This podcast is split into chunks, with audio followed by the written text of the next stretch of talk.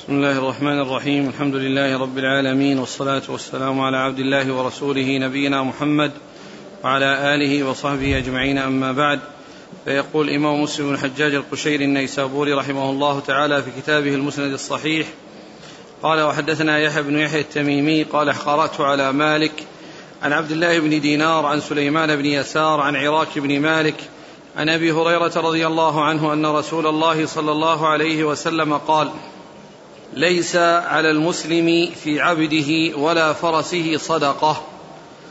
قال وحدثني عمرو الناقد وزهير بن حرب قال حدثنا سفيان بن عيينة قال حدثنا أيوب بن موسى عن مكحول عن سليمان بن يسار عن عراك بن مالك عن أبي هريرة رضي الله عنه قال عمرو عن النبي صلى الله عليه وسلم وقال زهير يبلغ به ليس على المسلم في عبده ولا فرسه صدقة.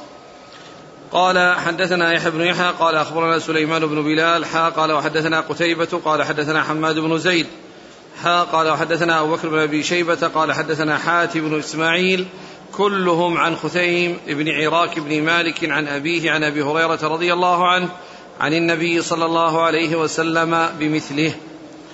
قال حدث وحدثني أبو الطاهر وهارون بن سعيد الأيلي وأحمد بن عيسى قالوا حدثنا ابن وهب قال أخبرني مخرمة عن أبيه عن عراك بن مالك قال سمعت أبا هريرة يحدث عن رسول الله صلى الله عليه وسلم قال ليس في العبد صدقة إلا صدقة الفطر.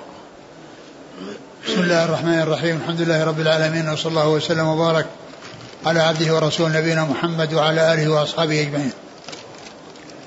أما بعد فهذا, فهذا الحديث المتعلق بالعبد والفرس يدل على أن المسلم ليس عليه زكاة في عبده وفرسه وإلا زكاة الفطر في الرقيق فإنه عليه أن يخرج الزكاة عنه لأن زكاة الفطر يعني تلزم لكل مسلم من حر أو عبد ذكر أو أنثى صغير أو كبير. و وهذا الحديث يدل على أن آه، الإنسان إذا كان عنده عبد أو عبيد أو خيل آه، أو فرس يعني واحد أو أكثر وكان للقنية وليس للتجارة فإنه لا زكاة فيه. لا زكاة في الخيل ولا في العبد إذا لم يكن للتجارة. أما إذا كان للتجارة فإنه زكى زكاة عروض التجارة. فإن هذه الزكاة زكاة عروض التجارة. وأما إذا كانت للاستعمال أو للاستئجار أو للتأجير فإن هذه ليس فيها زكاة. والذي للقنية والاستعمال هذا أمر واضح. وأما إذا كان للاستئجار فإذا توفر نقود من الأجرة التي يعني آه، آه، تحصل من تأجير الفرس أو تأجير العبد وتوفر نقود وحال عليها. عول فإنها تزكى. فإنها تزكى. ومثل ذلك العمارات التي يؤجرها الإنسان. ومثل ذلك السيارات التي يؤجرها الإنسان. فإنه لا زكاة في أعيانها وفي رقابها وإنما الزكاة في آه، الأجرة أو الثمرة أو الفائدة التي تحصل إذا تجمعت وحال عليها الحول. أما إذا أكل يعني ما ما يحصل له من أجار لسيارات أو لعمارات أو لغير ذلك ولم يحل على الحول فإنه لا زكاة فيه نعم. قال حدثني حدثنا يحيى بن يحيى التميمي عن مالك عن عبد الله بن دينار عن سليمان بن يسار عن عراك بن مالك عن أبي هريرة. نعم. قال وحدثني عمرو الناقد وزهير بن حرب عن سفيان بن عيينة عن أيوب بن موسى عن مكحول عن سليمان بن يسار عن عراك عن أبي هريرة. نعم مكحول هو الشامي. نعم. قال عمرو عن النبي صلى الله عليه وسلم وقال زهير يبلغ به. يعني هذا فيه بيان العبارة التي عبر بها كل من شيخيه فإن أحدهما قال عن النبي صلى الله عليه وسلم. وأما الآخر فإن عبارته يبلغ به النبي صلى الله عليه وسلم. يعني يبلغ به النبي صلى الله عليه وسلم الذي حكي أو إضافة الذي يعني أحد الشيخين يعني عبر عنه بالنسبة لأحد الصحابي أنه قال يبلغ به. والثاني قال عن النبي صلى الله عليه وسلم ويبلغ به هو بمعنى عن النبي صلى الله عليه وسلم. ولكنه أعم لأنه قد يكون يعني الرسول قال الصحابي أو التابعي أو الصحابي قال قال رسول الله أو سمعت الرسول صلى الله عليه وسلم أو عن رسول الله صلى الله عليه وسلم فكلمة يبلغ به يعني من يوصله إلى النبي صلى الله عليه وسلم. لكن ما ذكرت الصيغة التي يعني أوصلها به إلى رسول الله صلى الله عليه وسلم. وكل ذلك معتبر سواء كان قال عن النبي أو قال سمعت رسول الله صلى الله عليه وسلم يقول أو قال رسول الله صلى الله عليه وسلم يقول قال كذا أو يعني قال يبلغ به النبي أو قال رواية أو يرفعه إلى النبي صلى الله عليه وسلم أو غير ذلك من العبارات كلها مؤدها واحد. نعم. قال حدثنا يحيى بن يحيى عن سليمان بن بلال وقتيبة عن حماد بن زيد وأبو بكر بن أبي شيبة عن حاتم بن إسماعيل كلهم عن خثيم بن عراك عن أبيه عن أبي هريرة. نعم. قال وحدثني أبو الطاهر أحمد بن عمرو بن السرح المصري. وهارون بن سعيد الأيلي وأحمد بن عيسى عن ابن وهب عبد الله بن وهب. عن مخرمة عن أبيه. مخرمة بن بكير بن عبد الله بن أشج عن أبيه. عن عراك عن أبي هريرة. نعم. قال رحمه الله تعالى وحدثني زهير بن حرب قال حدثنا علي بن حفص قال حدثنا ورقاء عن أبي الزناد عن الأعرج عن أبي هريرة رضي الله عنه أنه قال بعث رسول الله صلى الله عليه وسلم عمر رضي الله عنه على الصدقة فقيل منع ابن جميل وخالد بن الوليد والعباس عم رسول الله صلى الله عليه وسلم. فقال رسول الله صلى الله عليه وآله وسلم ما ينقم ابن جميل إلا أنه كان فقيرا فأغناه الله. وأما خالد فإنكم تظلمون خالدا. قد احتبس أدراعه واعتاده في سبيل الله. وأما العباس فهي علي ومثلها معها. ثم قال يا عمر أما شعرت أن عم الرجل صنو أبيه؟ ثم ذكر هذا الحديث عن عمر رضي الله تعالى عنه أن الرسول صلى الله عليه وسلم بعثه على الصدقة فقيل منع ابن جميل وخالد بن الوليد والعباس بن عبد المطلب فقال عليه الصلاة والسلام ما ينقم ابن جميل إلا أن كان فقيرا فأغناه الله. وأما خالد فإنكم تظلمون خالدا وقد وقد احتبس أذرعه واعتاده في سبيل الله. وأما العباس فهي علي ومثلها. ومثلها ثم قال أما علمت أو ما شعرت أن عام الرجل صنو أبيه. هذا الحديث في هؤلاء الثلاثة الذين جاء ذكرهم في, في, في قيل إنها صدقة تطوع ولكن أول الحديث يدل على أنها ليست صدقة تطوع وإنما المقصود بها الزكاة والفريضة لأن قوله بعث عمر على الصدقة صدقه التطوع ما يبعث لها عمال. ليس لا يبعث عمال ليأخذ صدقة التطوع وإنما العمال يرسلون ويبعثون لأخذ الزكاة المفروضة الواجبة. فإذا قوله في أول الحديث بعث الرسول صلى الله عليه وسلم عمر على الصدقة يعني جعله أميرا عليها أو جعله يعني عاملا عليها فقيل يعني في آه، في حق ثلاثة منع ابن جميل وخالد بن الوليد والعباس بن عبد فبلغ ذلك النبي صلى الله عليه وسلم فقال أما قال ما ينقم ابن جميل إلا أن كان فقيرا فأغناه الله. وابن جميل هذا لا يعرف اسمه. وقد قيل إنه منافق وأنه بعد ذلك اهتدى وسلم يعني من من النفاق. وقال في قوله ما ينقم ابن جميل يعني أن أنه يعني ليس يعني أمامه إلا أنه كان فقيرا فأغناه الله. ومعلوم أن من كان فقيرا فأغناه الله عليه أن يشكر الله على هذه النعمة وأن يعطي الزكاة من المفروضة التي فرضها الله عليه لأن الله تعالى فرض الكثير وأعطى الكثير وفرض القليل. أعطى الكثير وفرض اليسير. وهذا العبارة يسمونها يعني في علم البلاغة يعني ما تأكيد المدح بما يشبه الذم أو تأكيد الذم بما يشبه المدح. وهذا من قبيل تأكيد الذنب ما يشبه المدح. لأن قوله ما ينقم جميل يعني هذا ذنب. لكن لما جاء إلا أن كان فقيرا فأغناه الله هذا يشبه المدح. يعني معناه أن ابن جميل ليس عنده إلا أنه كان فقيرا فأغناه الله. فهذا تأكيد الذم بما يشبه المدح. وعكسه. وهذا يأتي في علم البلاغة يعني في الاثنين تأكيد المدح بما يشبه الذم وتأكيد الذم بما يشبه المدح. وهذا الذي معنا هو من تأكيد الذم بما يشبه المدح. قال وأما خالد فإنكم تظلمون خالدا. وقد احتبس أذرعه وأعتاده في سبيل الله. وقد قيل إن هذه الأعتاد والأذراع الذي احتبس في سبيل الله يعني وقفها. فقد قيل إن إن المقصود أنه طلب منه زكاة عروض التجارة وأن هذه عروض يعني لأن هذه ليست من ال من ال ال ال الأربعة التي يدخل فيها الزكاة. وقيل إن المقصود به آه، يعني آه، الزكاة يعني اللي هي الزكاة المفروضة التي ليست عروض تجارة. ويكون معنى الحديث الذي يحبس أدراعه وأعتاده في سبيل الله كيف يحصل منه الامتناع عن الزكاة؟ وهو نفسه يعني جاد وتطوع وبذل يعني ما عنده من العتاد ومن السلاح ومن يعني الخيل التي يملكها وهي تتعلق في سبيل الله أوقفها واحتبسها في سبيل الله.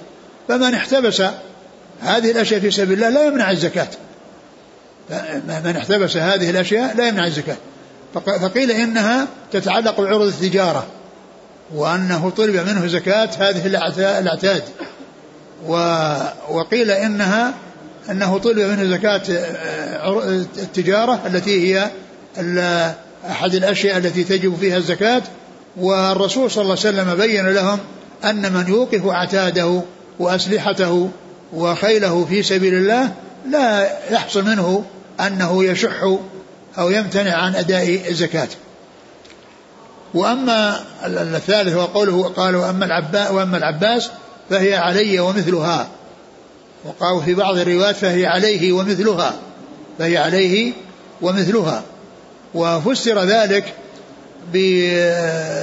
بتفسيرين.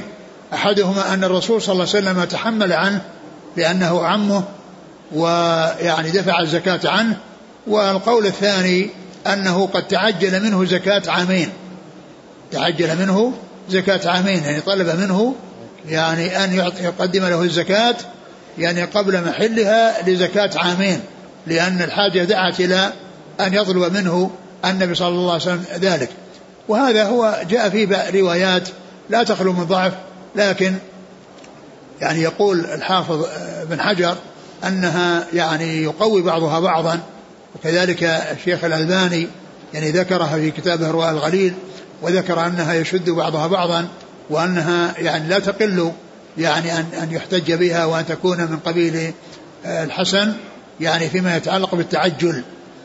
و ثم قال أما علمت أن الرجل أن عم الرجل صنو أبيه؟ يعني مثل أبيه لأن الصنو يعني مثل ما علمت أن عم الرجل يصنو أبيه؟ وأنه يعني له يعني منزلته وله مكانته وله احترامه وله توقيره. يعني ف يعني كونه يتكلم فيه بأنه منع الزكاة وهو قد سبق أنه قدمها وعجلها فإن هذا يعني لا يلام ولا يقال مثله يعني يعني منع لأن لأن الزكاة سبق أنه أداها من قبل على القول بالتعجيل. نعم. قال حدثني زهير بن حرب عن علي بن حفص. وهذا الحديث ما ذكره الشيخ الألباني في إرواء الغليل برقم 857 نعم. قال حدثني زهير بن حرب عن علي بن حفص عن ورقاء. ورقاء بن عمر. اليشكري نعم. عن أبي الزناد. وهو عبد الله بن ذكوان. عن الأعرج. عبد الرحمن بن هرمز. عن أبي هريرة. نعم.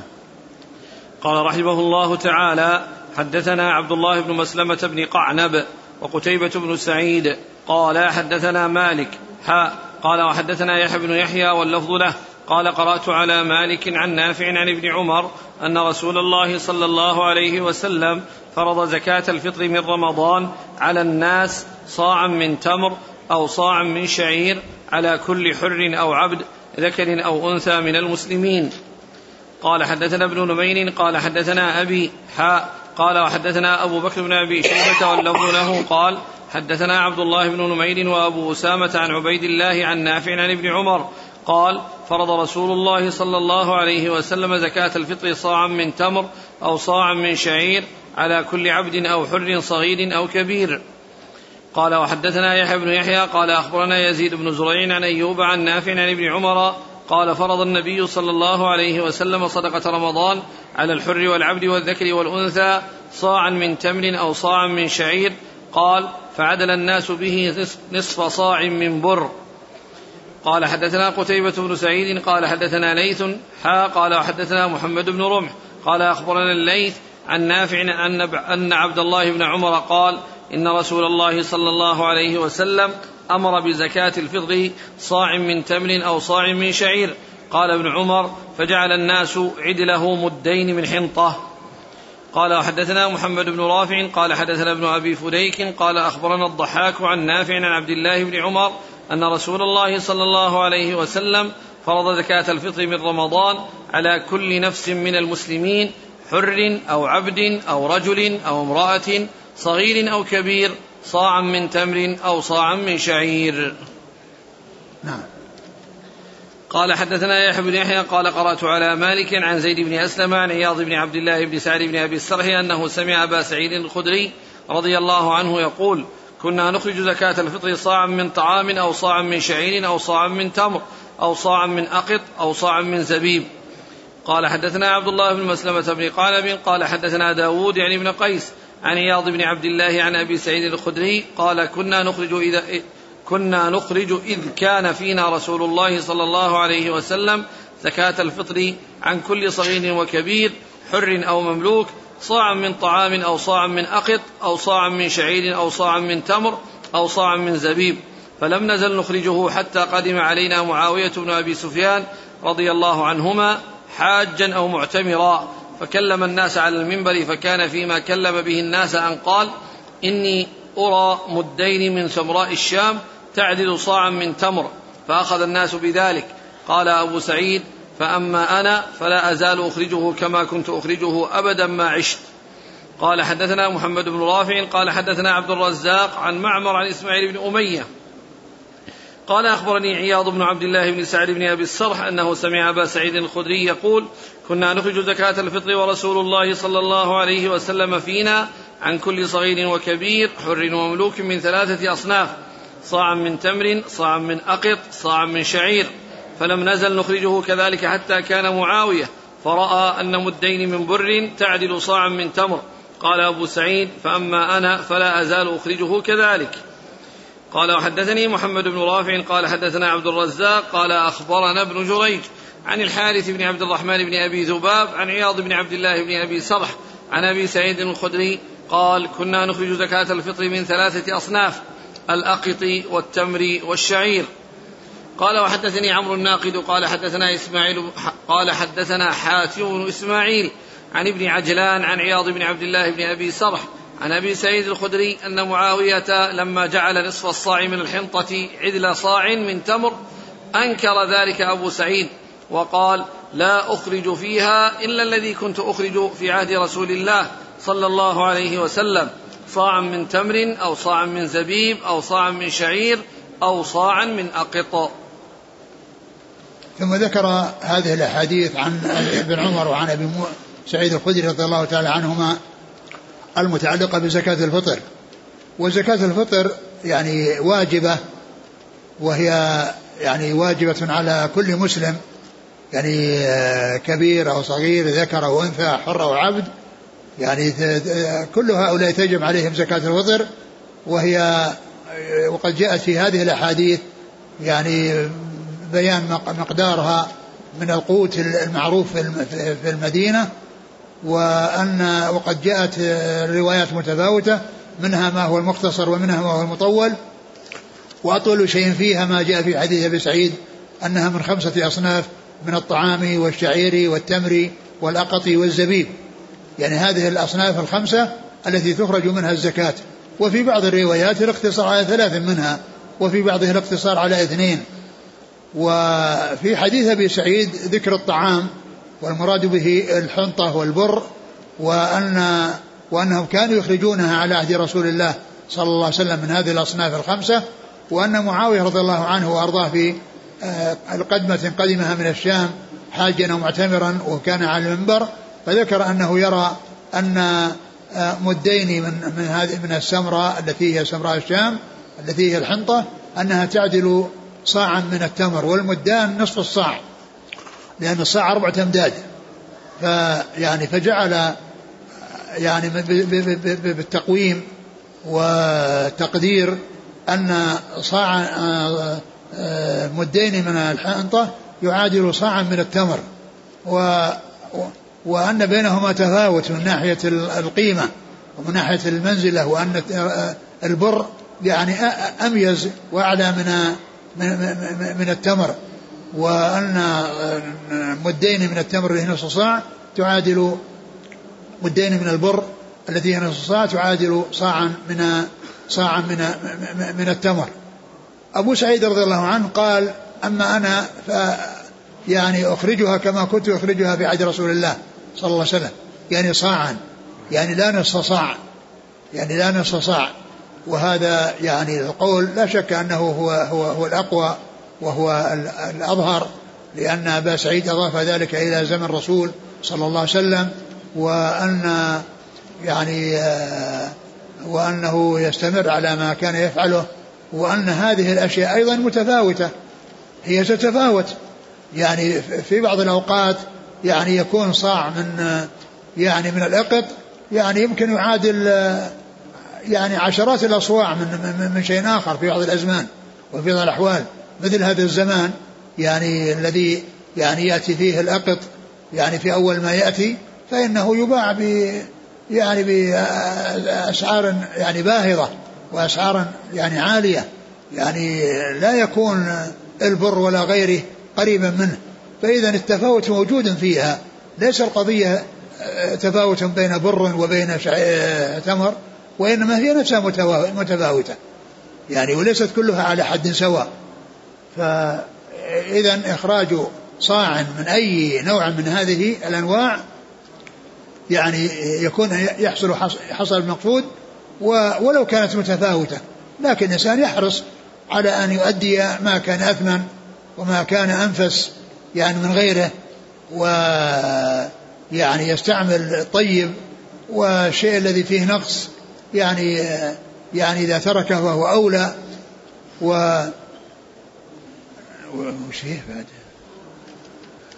فرض زكاة الفطر من رمضان فرض أوجبها يعني وزكاة الفطر كما هو معلوم يعني هي اسمها زكاة الفطر شكرا لله عز وجل على نعمة إكمال شهر الصيام. وأن الإنسان أفطر من رمضان بعد صيامه كاملا فيشكر الله على هذه النعمة فيتصدق بهذه الصدقة الواجبة التي أوجبها الله عليه. نعم. وش فيه؟ قال آه، صاعا من تمر أو صاعا من شعير على كل حر أو عبد ذكر أو أنثى هذا تنويع. أقول هذا تنويع كذا أو كذا أو كذا. يعني على كل مسلم سواء كان ذكرا أو حرا أو عبد ذكرا أو أو أنثى أو حرا أو عبدا أو صغيرا أو كبيرا. نعم. ومن المسلمين يعني لابد أن يكون مسلما. لأن الكافر لا تخرج عنه الزكاة لا, لا, لا يخرج عنه زكاة الفطر. لأنه ليس بمسلم. وقيد من المسلمين هذا معتبر. كلمة من المسلمين هذا معتبر. فإذا كان مثلا رجل يعني أبواه كافرين وهو ينفق عليهما فلا يخرج عنهما زكاة فطر لأنها يعني إنما تجب على المسلمين وعلى من أسلم. نعم. قال حدثنا عبد الله بن مسلمة بن قعنب وقتيبة بن سعيد عن مالك عن نافع عن ابن عمر. نعم. قال وحدثنا ابن نمير عن أبيه محمد بن محمد بن عبد الله بن نمير. عن أبيه عبد الله بن نمير. وأبو أسامة حماد بن أسامة. عن عبيد الله عبيد الله بن عمر. عن نافع عن ابن عمر. نعم. قال حدثنا يحيى بن يحيى عن يزيد بن زريع عن أيوب ابن أبي تميم السختياني. عن نافع عن ابن عمر. قال نعم. حدثنا قتيبة عن ليث بن سعد. وحدثنا محمد بن رمح عن ليث عن نافع عن ابن عمر. قال حدثنا محمد بن رافع, بن رافع عن ابن أبي فديك. وهو محمد بن إسماعيل. عن الضحاك ابن عثمان نعم. الحزامي عن نعم. نافع عن ابن عمر. نعم. قال حدثنا يحيى بن يحيى قال قرأت على مالك عن زيد بن أسلم عن عياض بن عبد الله بن سعد بن أبي سرح عن أبي سعيد الخدري. وهو سعد بن مالك بن سنان. قال حدثنا محمد بن رافع عن عبد الرزاق عن معمر. عبد الرزاق بن همام ومعمر بن راشد. عن إسماعيل بن أمية عن عياض بن عبد الله بن سعد بن أبي الصرع عن أبي سعيد سعيد الخدري. نعم. قال وحدثني عمرو بن ناقد عن حاتم بن إسماعيل عن ابن عجلان. محمد بن عجلان. قال رحمه الله تعالى حدثنا يحيى بن يحيى قال أخبرنا أبو خيثمة عن موسى بن عقبة عن نافع عن ابن عمر أن رسول الله صلى الله عليه وسلم أمر بزكاة الفطر أن تؤدى قبل خروج الناس إلى الصلاة. قال حدثنا محمد بن رافع قال حدثنا ابن أبي فديك قال أخبرنا الضحاك عن نافع عن عبد الله بن عمر أن رسول الله صلى الله عليه وسلم أمر بإخراج زكاة الفطر أن تؤدى قبل خروج الناس إلى الصلاة. ثم ذكر هذا الحديث المتعلق بوقت إخراج زكاة الفطر وأنها تكون يوم العيد قبل الصلاة حتى يستقبل الفقير يعني يومه وعنده قوته في ذلك اليوم.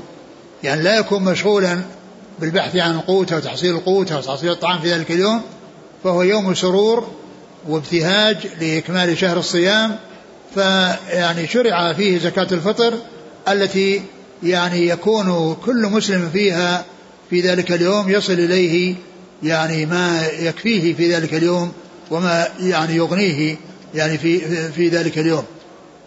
و وقد جاء عن الصحابة أنهم كانوا يخرجونها قبل العيد بيوم أو يومين فيجوز إخراجها قبل العيد بيوم أو يومين ولكن أفضل أوقات إخراجها يوم العيد قبل الصلاة كما جاء في هذا الحديث. أفضل وقت إخراجها أن تكون يوم العيد قبل الصلاة.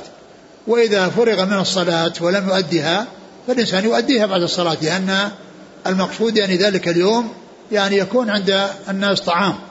فمن لم يحصل منه أنه أداها قبل الصلاة فإنه يؤديها بعد الصلاة إلى اليوم كله. وبعد ذلك يعني كونه يأخرها عن يوم العيد لا شك أن هذا يعني يأثم لأنه ترك الواجب في الوقت الذي أوجب فيه وعليه أن يقضي.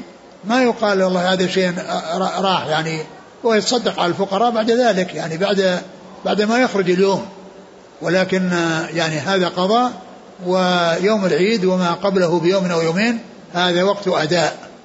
نعم. قال حدثنا يحيى بن يحيى عن أبي خيثمة. أبو خيثمة هو زهير بن معاوية. قال حدثنا محمد بن رافع عن ابن أبي فديك عن الضحاك عن نافع عن ابن عمر. نعم. قال رحمه الله تعالى وحدثني سويد بن سعيد قال حدثنا حفص يعني ابن ميسرة الصنعاني عن زيد بن أسلم أن أبا صالح ذكوان أخبره أنه سمع أبا هريرة رضي الله عنه يقول قال رسول الله صلى الله عليه وآله وسلم ما من صاحب ذهب ولا فضة لا يؤدي منها حقها إلا إذا كان يوم القيامة صفحت له صفائح من نار فأحمي عليها في نار جهنم فيكوى بها جنبه وجبينه وظهره. كلما بردت كلما بردت أعيدت له في يوم كان مقداره خمسين ألف سنة حتى يقضى بين العباد فيرى سبيله إما إلى الجنة وإما إلى النار. قيل يا رسول الله فالإبل؟ قال ولا صاحب إبل لا يؤدي منها حقها ومن حقها حلبها يوم وردها إلا إذا كان يوم القيامة بطح لها بقاع قرقر. أوفر ما كانت لا يفقد منها فصيلا واحدا تطأه بأخفافها وتعضه بأفواهها كلما مر عليه أو أولاها رد عليه أخراها. في يوم كان مقداره خمسين ألف سنة حتى يقضى بين العباد فيرى سبيله إما إلى الجنة وإما إلى النار. قيل يا رسول الله فالبقر والغنم قال ولا صاحب بقر ولا غنم لا يؤدي منها حقها إلا إذا كان يوم القيامة بطح لها بقاع قرقر لا يفقد منها شيئا ليس فيها عقصاء ولا جلحاء ولا عضباء تنطحه, تنطحه بقرونها وتطأه بأظلافها كلما مر عليه أولاها رد عليه أخراها في يوم كان مقداره خمسين ألف سنة حتى يقضى بين العباد فيرى سبيله إما إلى الجنة وإما إلى النار. قيل يا رسول الله فالخيل؟ قال الخيل ثلاثة. هي لرجل وزر وهي لرجل ستر وهي لرجل أجر. فأما التي هي له وزر فرجل ربطها رياء وفخرا ونواء على أهل الإسلام فهي له وزر. وأما التي هي له ستر فرجل ربطها في سبيل الله ثم لم ينس حق الله في ظهورها ولا رقابها فهي له ستر. وأما التي هي له أجر فرجل ربطها في سبيل الله لأهل الإسلام في مرج وروضة فما أكلت من ذلك المرج أو الروضة من شيء إلا كتب له عدد ما أكلت حسنات وكتب له عدد أرواثها وأبوالها حسنات. ولا تقطع طولها فاستنت شرفا أو شرفين إلا كتب الله له عدد آثارها وأرواثها حسنات ولا مر بها صاحبها على نهر فشربت منه ولا يريد أن يسقيها إلا كتب الله له عدد ما شربت حسنات. قيل يا رسول الله فالحمر؟ قال ما أنزل علي في الحمر شيء إلا هذه الآية الفاذة الجامعة. فمن يعمل مثقال ذرة خيرا يره ومن يعمل مثقال ذرة شرا يره. قال وحدثني يونس بن عبد الأعلى الصدفي قال أخبرنا عبد الله بن وهب قال حدثني هشام بن سعد عن زيد بن أسلم في هذا الإسناد بمعنى حديث حفص بن ميسرة إلى آخره غير أنه قال ما من صاحب إبل لا يؤدي حقها ولم يقل منها حقها وذكر فيه لا يفقد منها فصيلا واحدا. وقال يكوى بها جنباه وجبهته وظهره. قال وحدثني محمد بن عبد الملك الأموي قال حدثنا عبد العزيز بن المختار قال حدثنا سهيل بن أبي صالح عن أبيه عن أبي هريرة رضي الله عنه قال قال رسول الله صلى الله عليه وسلم ما من صاحب كنز لا يؤدي زكاته إلا أحمي عليه في نار جهنم فيجعل صفائح فيكى بها جنباه وجبينه حتى يحكم الله بين عباده في يوم كان مقداره خمسين ألف سنة. ثم يرى سبيله إما إلى الجنة وإما إلى النار. وما من صاحب إبل لا يؤدي زكاتها إلا بطح لها بقاع قرقر. كأوفر ما كانت تستن عليه كلما مضى عليه أخراها ردت عليه أولاها حتى يحكم الله بين عباده في يوم كان مقداره خمسين ألف سنة. ثم يرى سبيله إما إلى الجنة وإما إلى النار. وما من صاحب غنم لا يؤدي زكاتها إلا بطح لها بقاع قرقر كأوفر ما كانت. تطأه بأظلافها وتنطحه بقرونها. ليس فيها عقصاء ولا جلحاء. كلما مضى عليه أخراها ردت عليه أولاها حتى يحكم الله بين عباده. في يوم كان مقداره خمسين ألف سنة. في يوم كان مقداره خمسين ألف سنة مما تعدون. ثم يرى سبيله إما إلى الجنة وإما إلى النار. قال سهيل فلا أدري أذكر البقر أم لا؟ قالوا فالخيل يا رسول الله. قال الخيل في نواصيها. أو قال الخيل معقود في نواصيها. قال سهيل أنا أشك. الخير, إلى يوم القيامة. الخيل ثلاثة فهي لرجل أجر ولرجل ستر. ولرجل وزر. فأما التي هي له أجر فالرجل يتخذها في سبيل الله ويعدها له فلا تغيب شيئا في بطونها إلا كتب الله له اجرا. ولو رعاها في مرج ما أكلت من شيء إلا كتب الله له بها اجرا. ولو سقاها من نهر كان له كان له بكل قطرة تغيبها في بطونها أجر. حتى ذكر الأجر في أبوالها وأرواثها. ولو استنت شرفا أو شرفين كتب له بكل خطوة تخطوها أجر. وأما الذي هي له ستر فالرجل يتخذها تكرما وتجملا ولا ينسى حق ظهورها وبطونها في عسرها ويسرها. وأما الذي عليه وزر فالذي يتخذها اشرا وبطرا وبذخا ورياء, ورياء, ورياء الناس فذاك الذي هي عليه وزر. قالوا فالحمر يا رسول الله. قال ما أنزل الله علي فيها شيئا إلا هذه الآية الجامعة الفاذة. فمن يعمل مثقال ذرة خيرا يره ومن يعمل مثقال ذرة شرا يره. قال وحدثناه قتيبة بن سعيد. قال حدثنا عبد العزيز يعني الدراوردي عن سهيل بهذا الإسناد وساق الحديث. قال وحدثني محمد بن عبد الله بن بزيع قال حدثنا يزيد بن زريع قال حدثنا روح بن, روح بن القاسم قال حدثنا سهيل بن أبي صالح بهذا الإسناد وقال بدل عقصى عضبا وقال فيكى بها جنبه وظهره ولم يذكر جبينه. قال وحدثني هارون بن سعيد الأيلي قال حدثنا ابن وهب قال أخبرني عمرو بن الحارث أن بكيرا حدثه عن ذكوان عن أبي هريرة رضي الله عنه عن رسول الله صلى الله عليه وسلم أنه قال إذا لم يؤدي المرء حق الله أو الصدقة في إبله وساق الحديث بنحو حديث سهيل عن أبيه. ثم ذكر هذه الأحاديث المتعلقة بإثم مانع الزكاة يعني الذي يمنعها تكاسلا وبخلا أما منعها جحودا فإن هذا كفر. وأما بالنسبة للصلاة فإن منعها جحودا كفر ومنعها أيضا تكاسلا كفر ولهذا جاء عن يعني عن الصحابة أنهم ما كانوا يرون شيء من الأعمال تركوا كفر غير الصلاة وكذلك جاء التنصيص على ذكر الكفر في الصلاة قال من من من من آه، بين المسلم وبين الكفر أو الشرك ترك الصلاة وقال العهد الذي بيننا وبينهم الصلاة فمن تركها فقد كفر.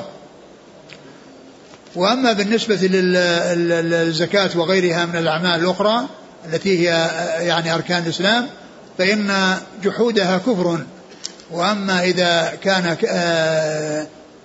غير جحود وإنما هو يعني بخل أو كسل فإنه لا يكون كفرا. بدليل أنه جاء في هذه الأحاديث التي أرادها المصنف آه، أنه يعني آه، يعاقب بأنها تطأه وإذا كان ذهب فضة يعني يعذب بها وتكون يكوى بها جنبه وجبينه وجاء في آخره حتى يقضى بين العباد فيرى سبيله إما إلى الجنة وإما إلى النار. فقوله إما إلى الجنة وإما إلى النار هذا يدل على ليس بكافر لأن الكافر لا سبيل له إلى الجنة ليس أمامه إلا النار. الكافر ليس أمامه إلا النار.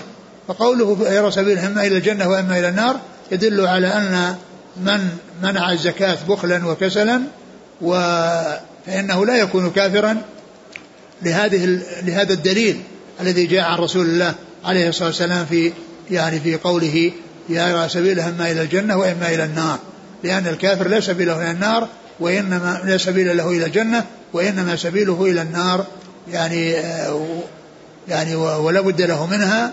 وهذا قيل إما كذا وإما كذا إذن هو ليس بكافر.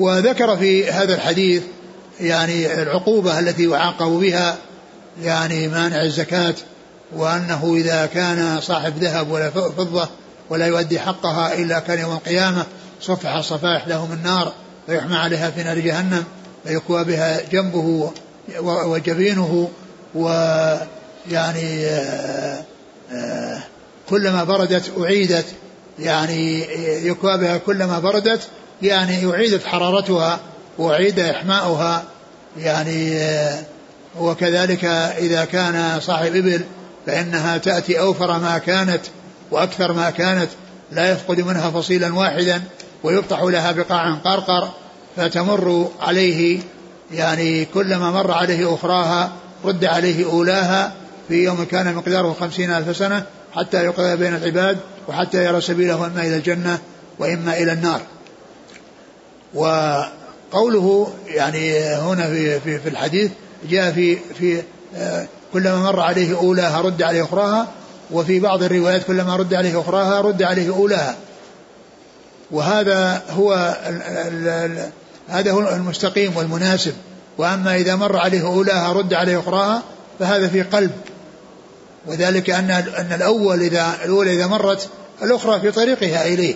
لكن إذا انتهى الأخير رجعت من جديد بدأ بالأولى ثم تأتي الأخرى وراءها. فإذا المحفوظ الذي آه، يعني هو ثابت آه، كلما مر عليه أخراها رد عليه أولاها يعني أنها تأتي كل واحدة تطأ فإذا انتهت من الآخر بدأت من جديد مرة أخرى فتتردد. أما قوله إذا مر عليه أولى رد عليه أخرى أخرى ما يرد هو في الطريق إليه. ولكن هذا يسمونه القلب. يعني قلب في المتن بأنه قدم شيء على شيء. ومثل القلب في هذا ما جاء في الحديث سبعة يظلهم الله في ظله وجاء في ورجل صدق بصدقة فأخفاها حتى لا تعلم شماله ما تنفق يمينه. هذا هو الصحيح وجاء في بعض الروايات حتى تعلم يمينه حتى لا تعلم يمينه ما تنفق شماله. يعني العكس مقلوب. يعني فهذا يعني مثل هذا. يعني إذا مر عليه أولاه رد عليه أخراها مثل حتى لا تعلم شماله لا تعلم يمينه ما تنفق شماله لأن الإنفاق باليمين ليس من الشمال. وإذا المحفوظ يعني أن المنفقة هي اليمين وأن للشمال هي التي لا تعلم. وهذا يعني مبالغة في إخفاء السر الإخفاء والسرية فيها حتى أن الشمال ما تعرف شيئا عن الذي حصل باليمين مع قربهما مع قرب بعضهما. يعني من بعض. وفيه أن هذه الدواب تخلق وتوجد يوم القيامة ويعذبه الله بها. ويعذبه الله بها. نعم. إيش فيه من الاشياء اللي ما من صاحب ذهب ولا فضة لا يؤدي منها حقها إلا إذا كان يوم القيامة صفحت له صفائح من نار فأحمي عليها في نار جهنم. فيكوى بها جنبه وجبينه وظهره. كلما بردت أعيدت له. في يوم كان مقداره خمسين ألف سنة حتى يقضى بين العباد فيرى سبيله إما إلى الجنة وإما إلى النار. قال ولا صاحب إبل لا يؤدي منها حقها ومن حقها حلبها يوم وردها. ومن حق حلبها حق حلبها يوم وردها. يعني هذا إما أن يكون قبل أن تفرض الزكاة يعني زكاة زكاة الإبل أو أن المقصود من ذلك يعني آه، الواجب الواجب والمستحب. وهذا من المستحب يعني كونه يحلبها ويسقي الناس منها يوم وردها. ليس هذا يعني الواجب هو المقدار. إما يعني من الغنم إذا كانت دون دون ال 25 وإما من جنسها إذا كانت فوق ال 25 لكن هذا الذي هو حلبها يعني هذا من الأمور المستحبة ومن الإحسان ومن الحق الذي هو ليس بواجب إلا أن يكون المقصود من ذلك قبل أن تفرض يعني الزكاة وأن هذا هو حقها الذي كان واجبا فيها. نعم. لا إذا كان يوم القيامة بطح لها بقاع قرقر.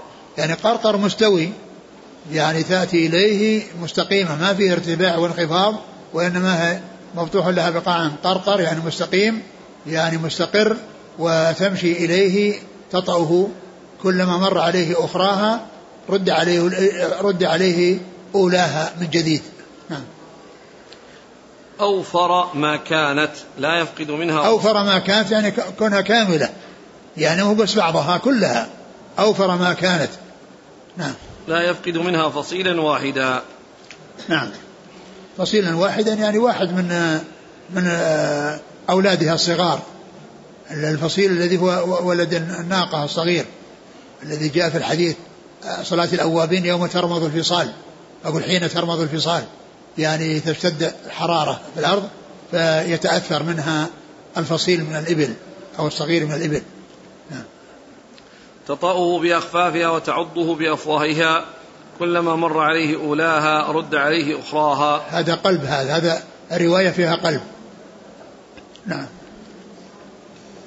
قال ولا صاحب بقر ولا غنم لا يؤدي منها حقها إلا إذا كان يوم القيامة بطح لها بقاع قرقر لا يفقد منها شيئا. ليس فيها عقصاء ولا جلحاء ولا عضباء. العقصى قيل الملتوية القرن والجلحة التي ليس لها قرن والعجفة التي التي يعني منكسر قرنها. العضبة نعم. تنطحه بقرونها نعم. وتطأه بأظلافها. نعم يعني لأن الظلف يعني يكون للغنم وللبقر. الظلف يكون البقر لأنه مشقوق يعني قطعتين. يعني بخلاف الإبل فإنه خف. وأما الظلف الظلف يعني البقر والغنم. وأما الفرس والخيل الخيل والحمار فهذا حافر. نعم. كلما مر عليه أولاها رد عليه أخراها في يوم كان مقداره خمسين ألف سنة حتى يقضى بين العباد. ثم قال قالوا فالخيل قال الخيل الخيل ثلاثة هي لرجل وزر ولرجل ستر ولرجل أجر. ثم ذكر الخيل وقال إن هذه ثلاثة. طبعا ما فيها زكاة ليس فيها زكاة يعني بالنسبة لأعيانها. وقد مر ليس على الرجل في فرسه وعبده زكاة إلا زكاة الفطر يعني في في العبد. ولكن إذا كانت للتجارة فإنها تزكى زكاة أو تجارة. يعني كل كل ما هو مباح يعني وما يجوز بيعه إذا أعد للبيع وصار يباع ويشترى فإنه يزكى. يعني سواء كان حيوانا أو يعني يعني سواء كان إنسان يعني من العبيد أو حيوانا من أي أنواع الحيوان أو يعني آآ آآ طعام أو لباس أو مأكول أو أي شيء يباع مما مما هو حلال مما أباحه الله عز وجل. فإن هذا يعني ال ال إذا جعل للتجارة فإنه يزكى زكاة تجارة نعم. فإيش؟ الخيل ثلاثة. نعم. الخيل ثلاثة يعني هي لرجل يعني أجر وهذا اللي ربطها في سبيل الله وهيئها للجهاد في سبيل الله وجعلها معدة ومهيئة لأن يركب عليها المجاهدون في سبيل الله عز وجل. ولرجل ستر وهو الذي يعني آه، اتخذها يستخدمها ويستعف بها ويستعملها ويستعملها ويركبها في حاجاته. نعم.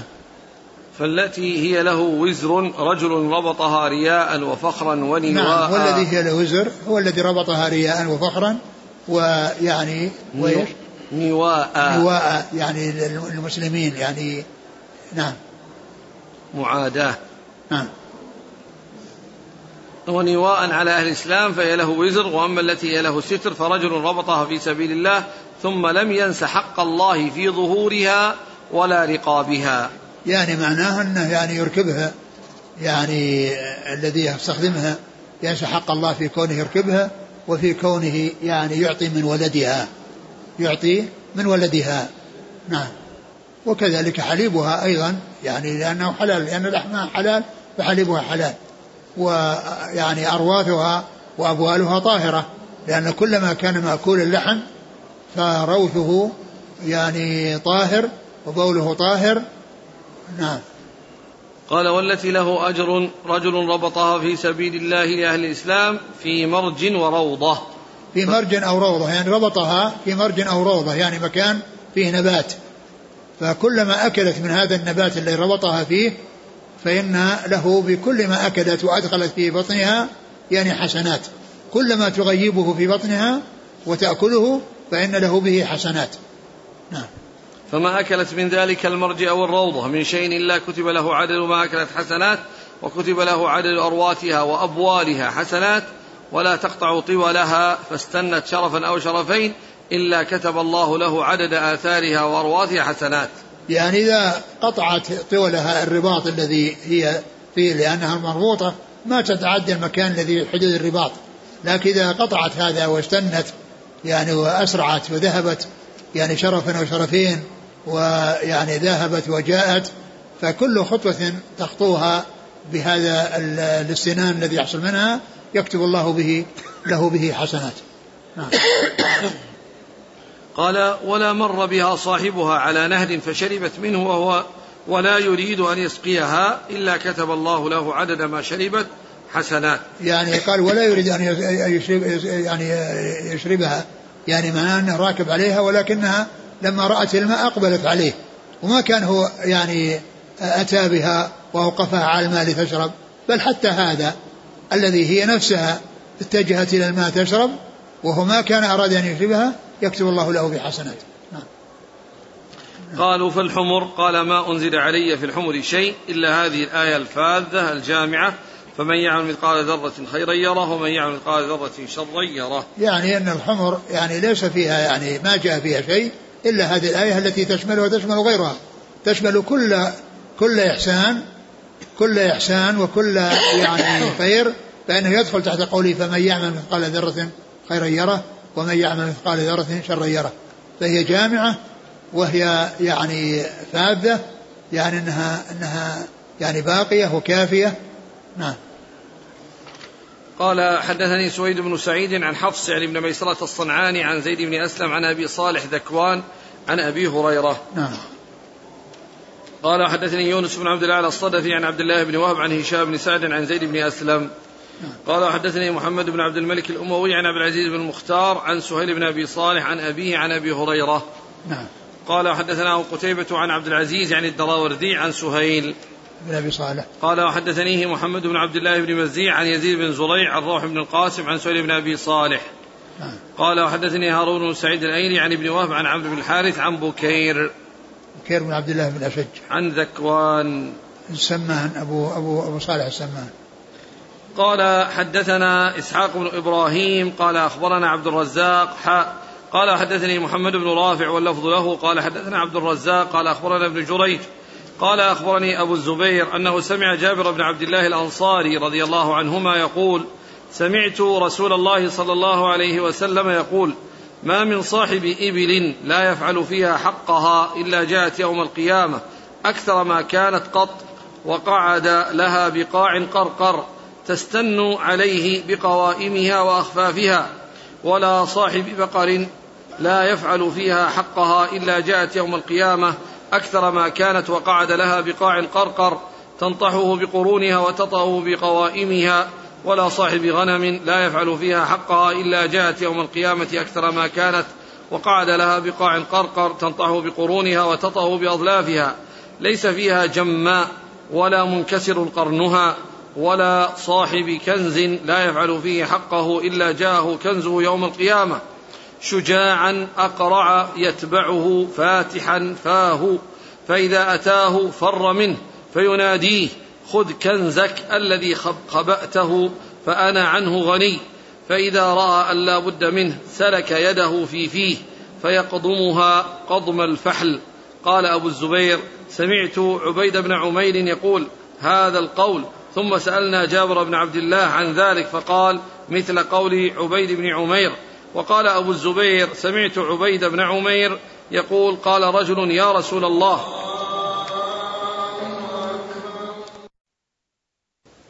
نعم. قال رجل يا رسول الله ما حق الإبل؟ قال حلبها على الماء وإعارة دلوها وإعارة فحلها ومنيحتها وحمل عليها في سبيل الله. قال حدثنا محمد بن عبد الله بن نمير قال حدثنا أبي قال حدثنا عبد الملك عن أبي الزبير عن جابر بن عبد الله عن النبي صلى الله عليه وسلم قال ما من صاحب إبل ولا بقر ولا غنم لا يؤدي حقها إلا أقعد لها يوم القيامة بقاع قرقر. تطأه ذات الظلف بظلفها وتنطحه ذات القرون بقرنها. ليس فيها يومئذ جماء ولا مكسورة القرن. قلنا يا رسول الله وما حقها؟ قال إطراق فحلها وإعارة دلوها ومنيحتها وحلبها على الماء وحمل عليها في سبيل الله. ولا من صاحب مال لا يؤدي زكاته إلا تحول يوم القيامة شجاعا أقرع يتبع صاحبه حيثما ذهب وهو يفر منه ويقال هذا مالك الذي كنت تبخل به فإذا رأى أنه لا بد منه أدخل يده في فيه فجعل يقضمها كما يقضم الفحل. ثم ذكر هذا الحديث الذي فيه عقوبة أخرى يعني لمنع الزكاة والذي يبخل بماله ولا يؤدي زكاته. أنه يمثل له يوم القيامة شجاعا أقرع يعني حية غليظة يعني آه، آه، أقرع لأنه يعني قد لشدة السم الذي في الرأس والأنياب يعني قد تمزق الشعر الذي يكون على الرأس لشدة يعني ما فيه من السم فيعني يتبعه ويلحقه ويعني يقول أنا أنا كنزك ثم يعني يضع يده في في في فمه فيقضمها كما يقضم الفحل يعني كما يقضم ال يعني البعير يعني عندما يعني يعني يمسك يد إنسان ويجعل يقضمها يعني ويعلكها وهذا من جنس مثل ما جاء في الحديث الذي الرجل الذي آه، آه، عض إنسان فنزع يده فسقطت أسنانه. فجاء يشتكي فقال أتريد منه أن يعني يبقي يده في في فمك تقضمها كما يقضم الفحل؟ يعني تريد أنه يعني يبقي يده على الوجع الذي يحصل منك؟ يعني أنت لا دية لك. أنت الذي تسببت يعني في هذا. قال فيقضمها كما يقضم الفحل. نعم قال حدثنا إسحاق بن إبراهيم عن عبد الرزاق قال حاوى حدثنا محمد بن رافع عن عبد الرزاق عن ابن جريج عن أبي الزبير. محمد بن مسلم بن تدرس عن جابر بن عبد الله نعم. وعن عبيد بن عمير. نعم. قال حدثنا محمد بن عبد الله بن نمير عن أبيه عن عبد الملك. بن أبي سليمان. عن أبي الزبير عن جابر. نعم. قال رحمه الله تعالى حدثنا أبو كامل فضيل بن حسين الجحدري قال حدثنا عبد الواحد بن زياد قال حدثنا محمد بن أبي إسماعيل قال حدثنا عبد الرحمن بن هلال العبسي عن جرير بن عبد الله قال جاء ناس من الأعراب إلى رسول الله صلى الله عليه وسلم فقالوا إن ناسا من المصدقين يأتوننا فيظلموننا. قال فقال رسول الله صلى الله عليه وسلم أرضوا مصدقيكم. قال جرير ما صدر عني مصدق منذ سمعت هذا من رسول الله صلى الله عليه وسلم إلا وهو, إلا وهو عني راض. قال مر من الحديث اللي فيه يعني إذا مر عليه أخراها رد عليه أولاها إيه؟ على الصواب. لا. ها؟ لأنه مر من طريقين كلهن على القلب. مم. وجاء بعد ذلك أيضا طريق فيها على الصواب. إذا مر عليه أخراها رد عليه أولاها. يعني كلما مضى عليه أخراها ردت عليه أولاها. أي نعم هذا على الصواب. وش الإسناد هذا؟ وش هذا إسناده. قال حدثني محمد بن عبد الملك الأموي عن عبد العزيز بن مختار عن سهيل بن أبي صالح عن أبيه عن أبي هريرة. نعم قال؟ قال صلى الله عليه وسلم ما من صاحب كنز لا يؤدي زكاته إلا فيما يتعلق بالإبل. إلا قال وما من صاحب إبل لا يؤدي زكاتها إلا بطح لها بقاع قرقر كأوفر ما كانت تستن عليه كلما مضى عليه أخراها ردت عليه أولاها. هذا, هذا على الصواب يعني وليس فيه قلب. والله تعالى أعلم وصلى الله وسلم وبارك على عبده ورسوله نبينا محمد وعلى آله وأصحابه أجمعين.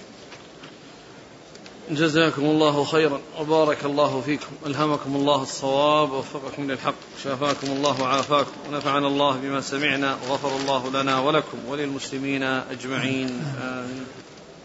يقول السائل أحسن الله إليك هل زكاة الدابة هو الإرداف عليها؟ هذا يعني ال يعني منح إفادة الناس من ظهرها ومن لبنها. من يعني حليبها التي هي يعني التي هي الإبل والبقر والغنم التي هي الإبل والتي هي الإبل فيما يتعلق بالإركاب وما يتعلق بالحليب في الجميع. يعني هذا يعني من الأشياء المستحبة فيها.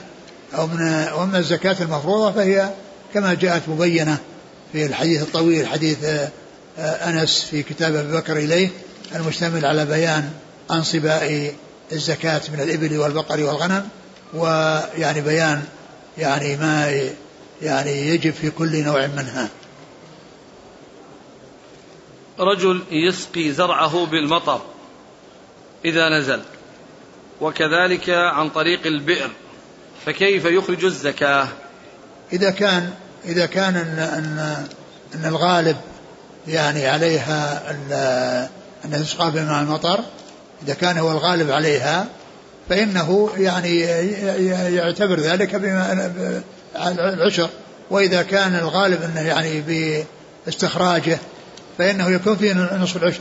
لكن يعني بعض أهل العلم قال أنه إذا كان بعضه كذا وكذا يعني يصير يتوسط بين يعني النصف وبين العشر فيكون مثلا ثلاثة الأرباع نعم. يقول هل زكاة الحبوب تجمع مع بعضها حتى تصل النصاب أو كل نوع على حدة. لا إذا كان يعني لا كلها كلها مع بعض. يعني مثلا سواء يعني الشعير أو البر أو كذا يضم بعضها إلى بعض في تكميل النصاب. هذه الحبوب مع بعض. نعم. الحبوب مع بعض وكذلك الذهب والفضة يجمع مع بعض. يعني يجمع بعضهما إلى بعض في تكميل النصاب. هل يخرج الكافر زكاة الفطر عن قريبه المسلم؟ المسلم يعني الكافر يعني ليس ليس من أهل الزكاة لا من ناحية يكون يخرج عن نفسه ولا عن غيره وإنما المسلم يعني يستغني عن الكافر وعن وإنما يعني إذا حصل له من المسلمين وإلا فإن الكافر لا لا لا يدفع الزكاة لا عن نفسه ولا عن غيره. يقول من لا يصوم لعذر فهل يؤدي كذلك زكاة الفطر؟ إي نعم يؤدي زكاة الفطر. وأما العباس فهي علي ومثلها على القول الأول هل يفهم منه جواز إخراج الزكاة عن الرجل دون علمه وتكون مجزئة؟ لا هو يعني يحتاج إلى أقول يحتاج إلى أن يعلم يعني لأنها حتى يعرف والذي يظهر أنه يحتاج إلى أن يعلم ذلك. إذا تصدق علي صدقة الفطر فهل يجوز لي أن أتصدق بها؟ نعم إذا كان ما عندك أنت شيء تصدق به وجاء عندك زكاة فطر وزادت على يومك وحاجتك في اليوم فأنت تخرج الزكاة عن نفسك وعن غيرك. ما دام أن يتوفر لك شيء أكثر من طعامك في, في يوم العيد. رجل وضع زكاة الفطر عندنا لنخرجها عنه. لم نتذكر إلا بعد صلاة العيد. أخرجوها بعد صلاة العيد. ما الحكمة من إيجاب زكاة الفطر على الصغار وهم لا يجب في حقهم أصلا الصيام؟ هكذا جاءت الشريعة. أقول جاءت الشريعة في أن هذا يعني لكل مسلم سواء كان صغيرا أو كبيرا. يعني مكلف وغير مكلف. هل يجوز إخراج زكاة الفطر بنقلها إلى بلاد أخرى. زكاة الفطر تكون في البلد الذي يكون فيه الإنسان. البلد الذي يكون فيه الإنسان ولا تكون تنقل إلى بلد آخر وإنما يعني كل يعني زكاة تكون في في نفس المكان الذي هو فيه يعطيها الفقراء بحيث يستغنوا. وأما الزكاة زكاة المال يمكن أن تنقل. الإنسان اللي عنده زكاة مال والبلد يعني هذا عنده يعني هناك بلد آخر أحوج ما أعطى أهل البلد لا بأس بذلك. وأما زكاة الفطر يعني الناس يخرجونها يعني شيء قليل يخرجونه في بلدهم. من يريد إخراج صدقة الفطر قبل يومين فهل يعتبر أن الشهر تام ثلاثين فيخرجها في يوم 28 أبدا لو أخرجها يوم 28 ما في بأس.